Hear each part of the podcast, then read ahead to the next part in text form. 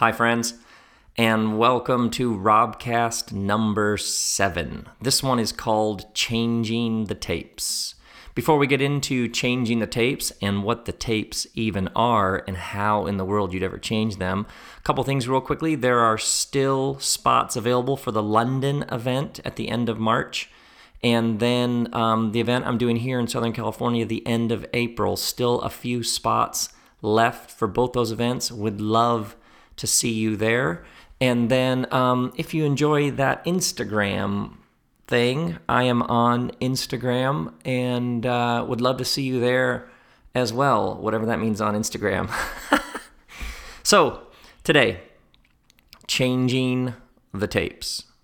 I was doing a Q&A several months ago. There was this little stage set up and this crowd outdoors, and a microphone was being passed through the crowd and people could ask any question they want.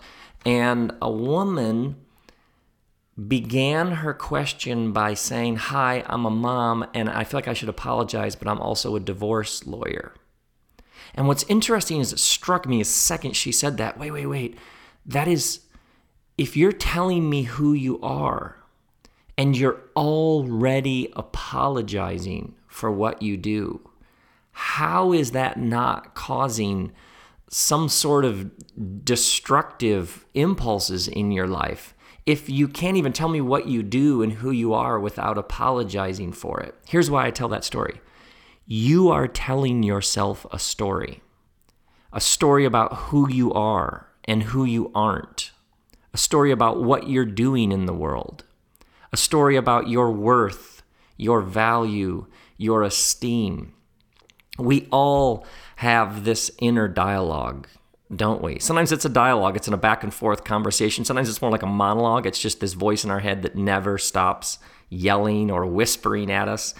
Sometimes we talk about the voices in our head and all of these different messages that we send ourselves. There are the things you tell yourself about who you are. And while these voices and ideas and messages and images can be extraordinarily life-giving and grounding and centering, they can also tear us to shreds. How many of you have that sense? You have, in some traditions, they call it the monkey mind. Your mind is all over the place, not just scattered and distracted with all these different thoughts throughout the day, but a constant barrage of negative thoughts about you, your intelligence, your education, your competence, your body, your habits, your discipline, your past, your future. So when I talk about changing the tapes, we have these tapes that play. Maybe you have a tape that plays like on a loop, a destructive, nasty, degrading loop that just plays over and over. Maybe it tells you you're not good enough. Maybe it tells you you'll never be more than this. Maybe it tells you this is as good as it's going to get. I realize tapes is kind of an antiquated image in this digital age that we live in, but I like it because that's where sort of the cassette tape, the 8-track tape, it's that old voice that just keeps playing. Now, before we get into how to deal with those voices and to change those tapes, let me just go a little bit farther and sort of trying to identify the roots of some of these voices. Sometimes it's the ego, isn't it? The ego that just keeps telling us how awesome we are. It's pride. It bloats us. It inflates us. It tells us we're so great. Although the truth is, oftentimes, you know how that voice does that? That voice does that by putting other people down. It's self-righteousness at the expense of others. It's like if I can just find one thing to be critical about them for, then it elevates me ever so slightly. How many of you have that voice? You're just looking for this one little chink in their armor because the second you spot it, it's somehow, well, first off, you're thinking about them and you're not thinking about yourself. And sometimes that's desperately, it's almost like the psyche has a release valve. You know what I mean? It just needs to be pointing the finger at somebody else so I don't have to deal with my own stuff. But what the ego does is it looks for any tiny little failure or mistake or shortcoming anywhere where that person is exposed, vulnerable, or fragile, because what it does is it just puts me up just a slight bit. It is self-righteousness at the expense of others. Is that you? You have that voice. Any situation with anybody else, that voice is just looking, notice that about them, notice that about them. Look at them there. Look what they just said. Come on. And what it is essentially is you bloating your own ego. It's our own desire to be just a little better. Or maybe it's not the ego for you. Maybe it's the slave driver. Maybe it's the voice that is hard on you no matter what. Whatever it is, it just keeps pushing. It just keeps telling you, you are not good enough. You have not worked hard enough. You are not smart enough. You are not thin enough. And the answer will always be, you just need to do more. You need to work harder. You need to show us. You need to earn it. You need to prove it. You need to give us evidence. Those are those voices, right? It's the slave driver voices. Or maybe it's not the ego or the slave driver. Maybe it's the rut. You know what the voice of the rut is? Any time you have a desire for a better life, you have a desire to head in a new direction, you want to get healthier, you want to exercise more, you want to eat food that is better for you, you want to be more careful about the words that come out of your mouth. You have a glimpse of something about yourself that you are restless, you are unsettled, you have a desire to be better, more courageous, more honest, more full of integrity, more healthy, taking better care of this one body that you have. And yet that voice tells you what? Come on, you don't really think you can change that habit, do you? You don't really. It's January 4th and you've exercised 3 days in a row, and yet you wake up on that fourth day and what does the voice say? You don't really think you can keep this up. You don't actually think you could lose that weight, do you? You don't actually think you could be free from that addiction. Really? Do you really think that you're going to be able to control your tongue and hold your tongue and not spout off like you always do and then you regret it? That's the voice of the rut, because the rut says, and this is a deeply spiritual disease, the rut says, tomorrow is going to be just like today. So you can try to make a change. You can try and take a step in a different direction. You can try and be more disciplined and focused, but come on. It's just a matter of time before you'll be right back to your old ways. That's the voice of the rut. Or maybe for you, the voice in your head is the voice of the miser, the stingy one. You know what this voice is? This is the voice that cannot accept grace. Somebody compliments you, and what do? You deny it. No, really, it wasn't me. But it was you. That's why they're complimenting you. Or maybe somebody does something for you, and you instantly, that voice starts chattering about what you can do for them, how you can give something back. Why? Because you can't accept grace. Or this one. Things are going well. You're in a flow. It's been a number of days or weeks or months, and the wheels haven't come off. And there's peace. And you're getting along with the people you love. And things are going well at work. And what does that voice start chattering about? Man, the other shoe's about to drop. This is too good to be true. See, the miser, the stingy voice, it can never simply shut up in the presence of the goodness, abundance, and blessing of life. And so what it does whenever things are going okay, whenever it's good, whenever it's all good, is that voice kicks in. Something's wrong here. Or, and this is how it goes for the jugular, it says, you don't deserve this. I cannot tell you how many people I've met who say, yeah, this weekend we took a day and we just relaxed. We just hung out. We just took a trip. We took a walk. We had a long meal. And then the person adds this, I felt lazy. I didn't feel like I got a thing done. If you cannot go through a day without getting something done, that's the voice of the miser. It can't accept grace. It can't accept blessing. It can't accept divine favor. And so it just starts chattering. You're not good enough for this. You're not worthy of this person's love. You'll see this in relationships all the time. Somebody enters into an actually healthy relationship where the person loves them and they love the person back, and there's a zimzum of love, let's be honest. Then immediately what happens in the person's head is the voice says, this isn't going to last, because they're going to find out who you really are. And when they find out who you really are, they're going to stop giving like this, and it's all going to be over. Those are all voices that cannot accept the divine goodness that is the pulsing heartbeat of all of creation.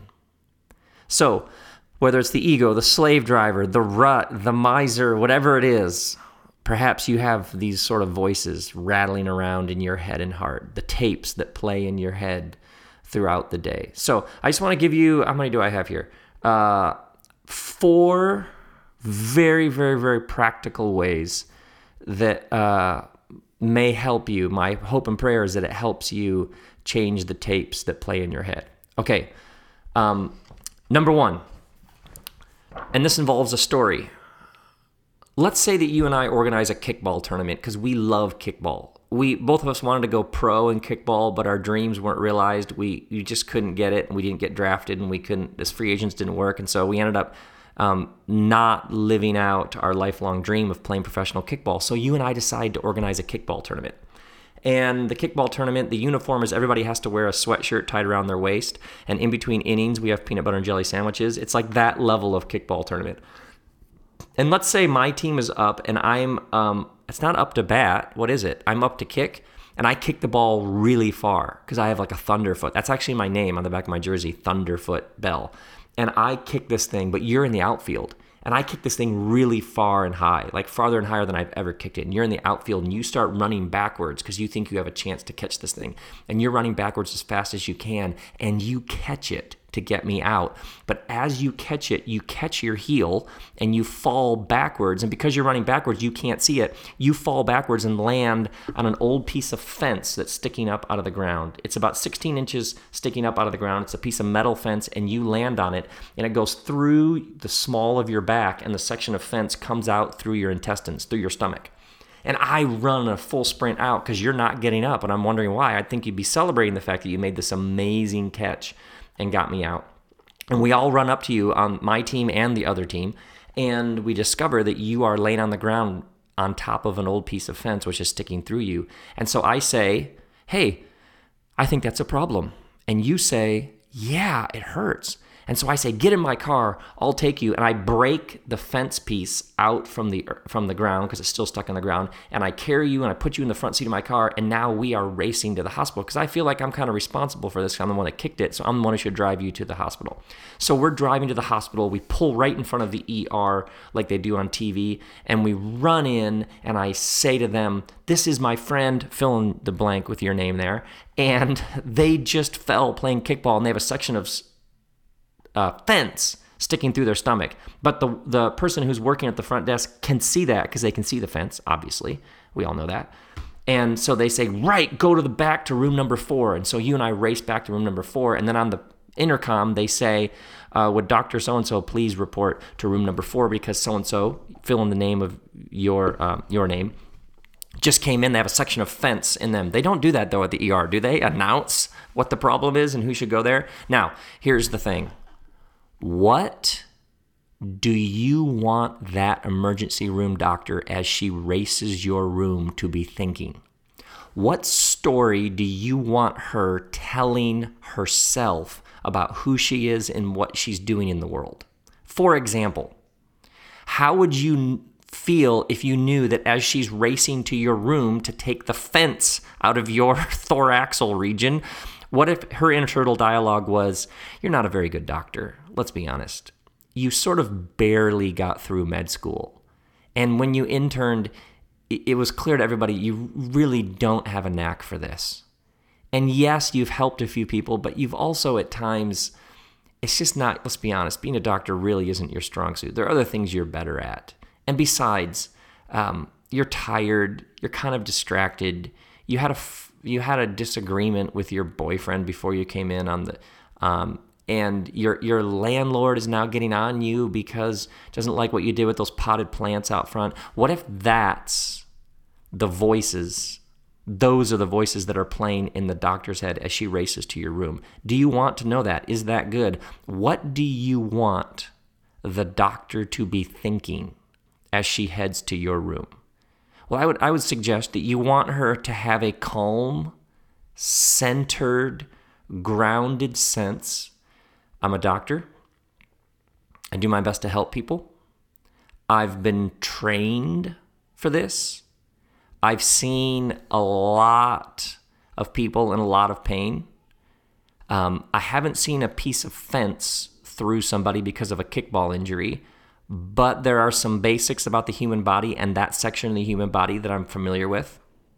And I am going to be so present with this person. I'm going to give them everything I've got. And I'm pretty confident we can get that section of fence out of them, and we can get them stitched up, and we can get them out of here in the next few hours. You want this person to have a sense that they know who they are, that they are here for a reason, and that whatever this moment brings their way, they will give it everything they've got. So the challenge then, when you have destructive tapes, write down the message that you're telling yourself. Write down the exact phrases. Write them down so you can see them, because when you can see them, it changes everything. And then think about the people that you love the most. Think about the people that you care about the most. Think about a possible emergency room doctor and ask yourself, these voices that I have rattling around in my head and my heart, how would I feel if I listened in on somebody I love and these were the voices that were playing in their head? I would be deeply grieved. I would say to them, no. Don't keep telling yourself. Don't tell yourself you're a failure. Don't tell yourself you're unworthy of being loved. Don't tell yourself that you're never going to amount to anything.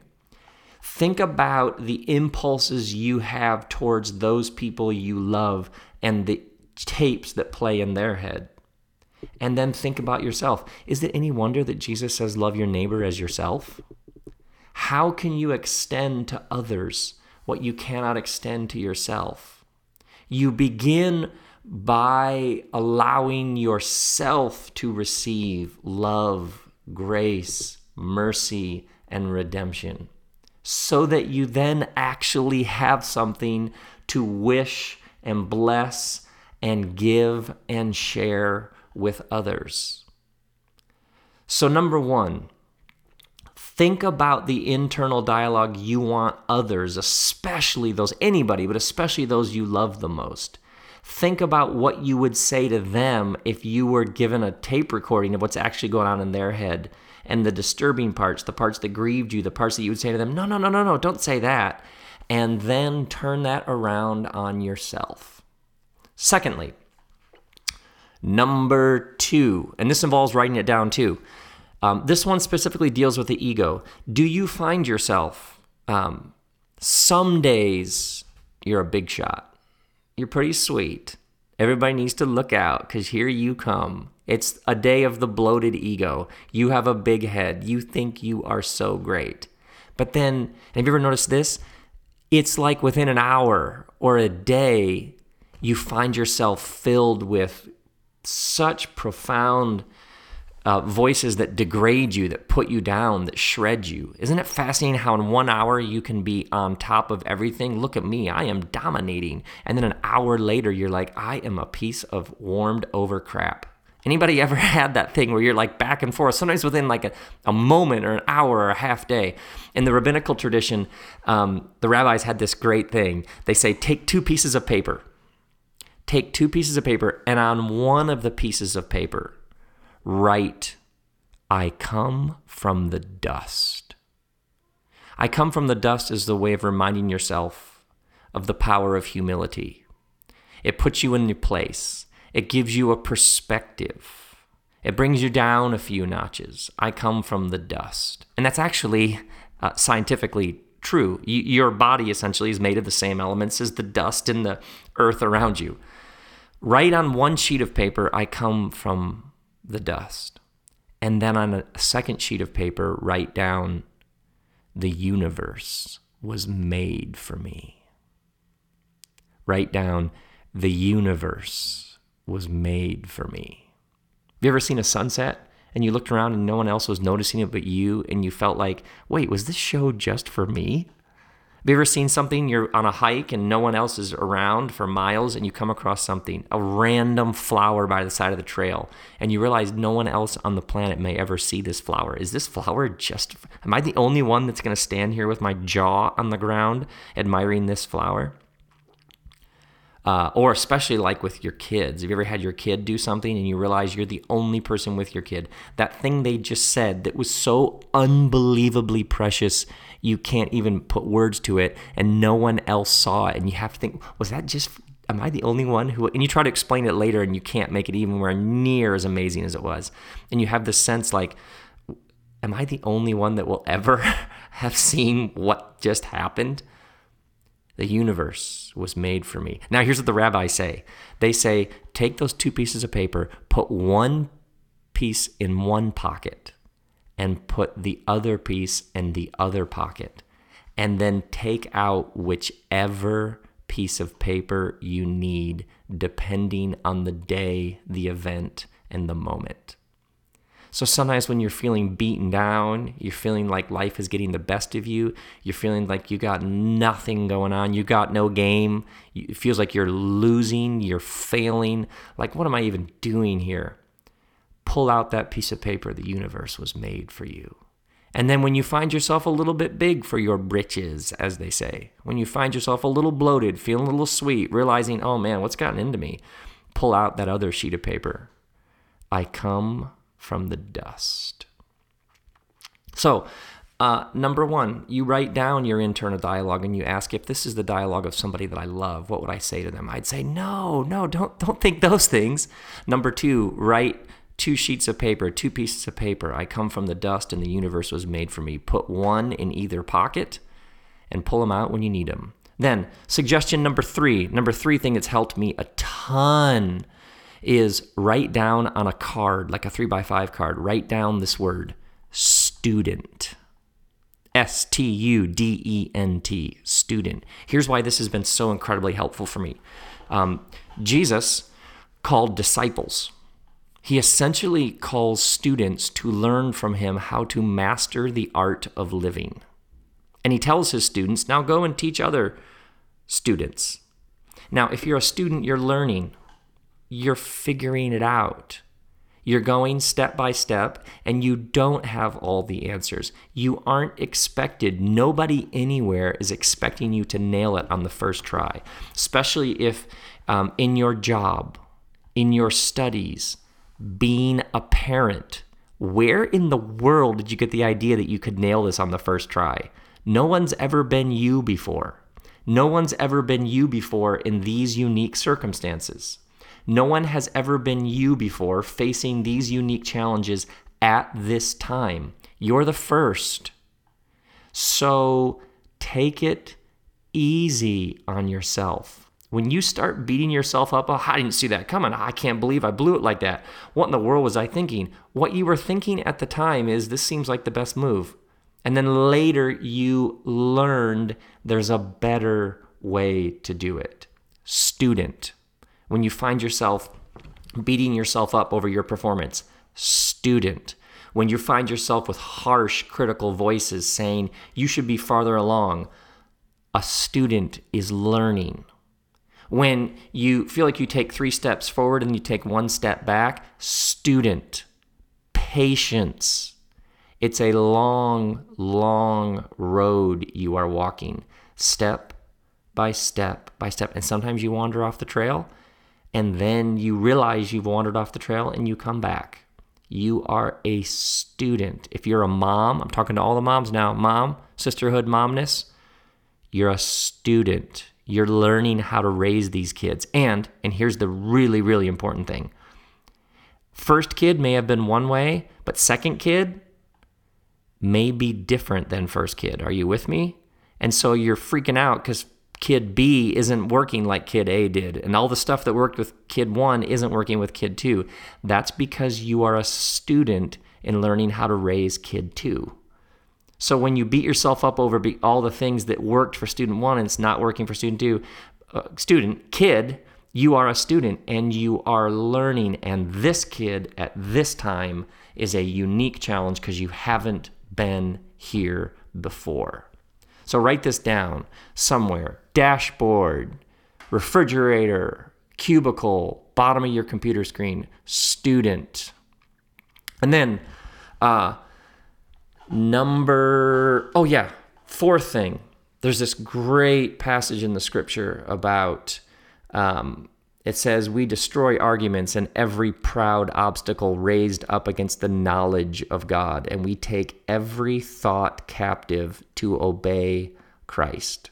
Now, the word knowledge there refers to firsthand experience of God, and God is love, another passage says, and we take every thought captive. This is really, really helpful. Get a notebook, get a scrap of paper, write down your internal dialogue, write down the stuff. And here's what you do. Leave a space underneath each thing that you write down. So over the course of a day, when you find something like there's a tape that keeps playing, write down that message, but leave a space under it. And perhaps at the end of the day or first thing in the morning, go through all of those, and then on the blank line underneath that tape that you want to change, that voice that you don't want to listen to anymore, write down the better voice. Write down, like if you have a voice that says, you don't deserve this, you don't deserve this, you don't deserve this. Here's what you write down underneath that line. Write this down. It's all a gift. See, what you're doing is you're changing the discussion in your head, because the voice in your head tells you, you don't deserve this, you don't deserve this, you don't deserve this, as if the game is about you deserving it. But when you counter with, it's all a gift, then it's not about deserving, it's about receiving. And see, here's the deal. And I just thought of this, actually. The voices in your head aren't very creative or intelligent. Are you with me? The voice in your head, the tapes that play, are not very intelligent and not very creative. So one of the only things they know how to say, those voices, is you don't deserve this, you don't deserve this, you don't deserve this. When you counter by changing the discussion, simply saying, it was never about deserving in the first place. It's all a gift. And then it becomes a mantra. And then you write down, it's all a gift. It's all a gift. And the job then, if it's all a gift, is to receive. And so this person said something kind. I receive it. Things went well today at work. I receive it. I heard a fantastic song. I receive it. A whole bunch of good things have happened in a row, and normally that voice would say, the shoe's going to drop. It's too good to be true. No. What the voice says is, man, it's all a gift. And you receive it. And you just receive it. So here's the power. The power is writing it down, because when you write it down, you can take every thought captive. You take a thought captive by Christ, because what does Christ do? Christ redeems. Christ restores. Christ forgives. Christ renews. Christ is about new creation. And so when you have a sense of like nothing's ever going to change, when you take that thought captive to Christ, all sorts of possibilities open up. All sorts of new realities come into play. Now, let's go back to that woman at the beginning, the woman who raises her hand and says, I'm a mom and I just have to apologize, I'm a divorce lawyer. Let's think about that for a minute. Let's pull that apart, you and I, and just see what else is in there. Think about it. Divorce lawyer. a divorce, people who have been through divorces will tell you that the legal element of it, having to go and then your former lover, former spouse, husband and wife, they have a lawyer too, and you sit in a room with your two lawyers. You once shared a bed, and now you're in a conference room somewhere, and you're talking to each other through lawyers. People will often tell you it's one of the most dehumanizing experiences. So what if this woman who says, I'm sorry, I'm a divorce lawyer. But people who have been divorced will also tell you, if they had a good lawyer, they'll tell you these stories about how this experience was robbing me of my dignity. It was sucking my soul dry. And yet I had this lawyer who just kept saying to me, we'll get through this. We'll be okay. We'll figure it out. And oftentimes you'll hear people say that their lawyer was like a lifeline, was like a beacon of light and hope and goodness in the midst of an excruciatingly painful process. So what if this woman, instead of, I got to apologize, I'm a divorce lawyer, first and foremost saw, my job is to bring honor and dignity to a process that usually robs people of their humanity and life. So then she said, I'm a mom and I'm a divorce lawyer, which means that I help redeem and restore a process that has 1,000 different ways it can just crush your soul. Do you see how different that story is? So now I ask you, what is it that you do? Because I'll often hear people, I'm just a mom, I'm just an accountant, I'm just a plumber, I just run a gas station. But if you change that story, what I do is I bring new life into the world. What I do is I bring order to the spreadsheets so that people can thrive. What I do is help people get what they need so that their house works well, so that they can get where they need to go. That's what I do. I help people with their basic everyday needs so that they can thrive in this world we call home. So, my prayer for you, my brothers and sisters, is that whatever tapes you have playing in your head, you could change them. I believe spirit is real. I believe God is on your side. I believe you can rip open your heart to the divine and that you can actually change your habits, your focus, that you can become more disciplined, that you can have a greater joy and meaning in everyday life. And I believe in many ways it begins with the story you're telling yourself about who you are. May you, my brothers and sisters, change whatever tapes need to be changed. May you hear new voices. May you have a new inner dialogue. May you tell yourself a new story about who you are and what you're doing here. And may the grace and peace of Christ be with you.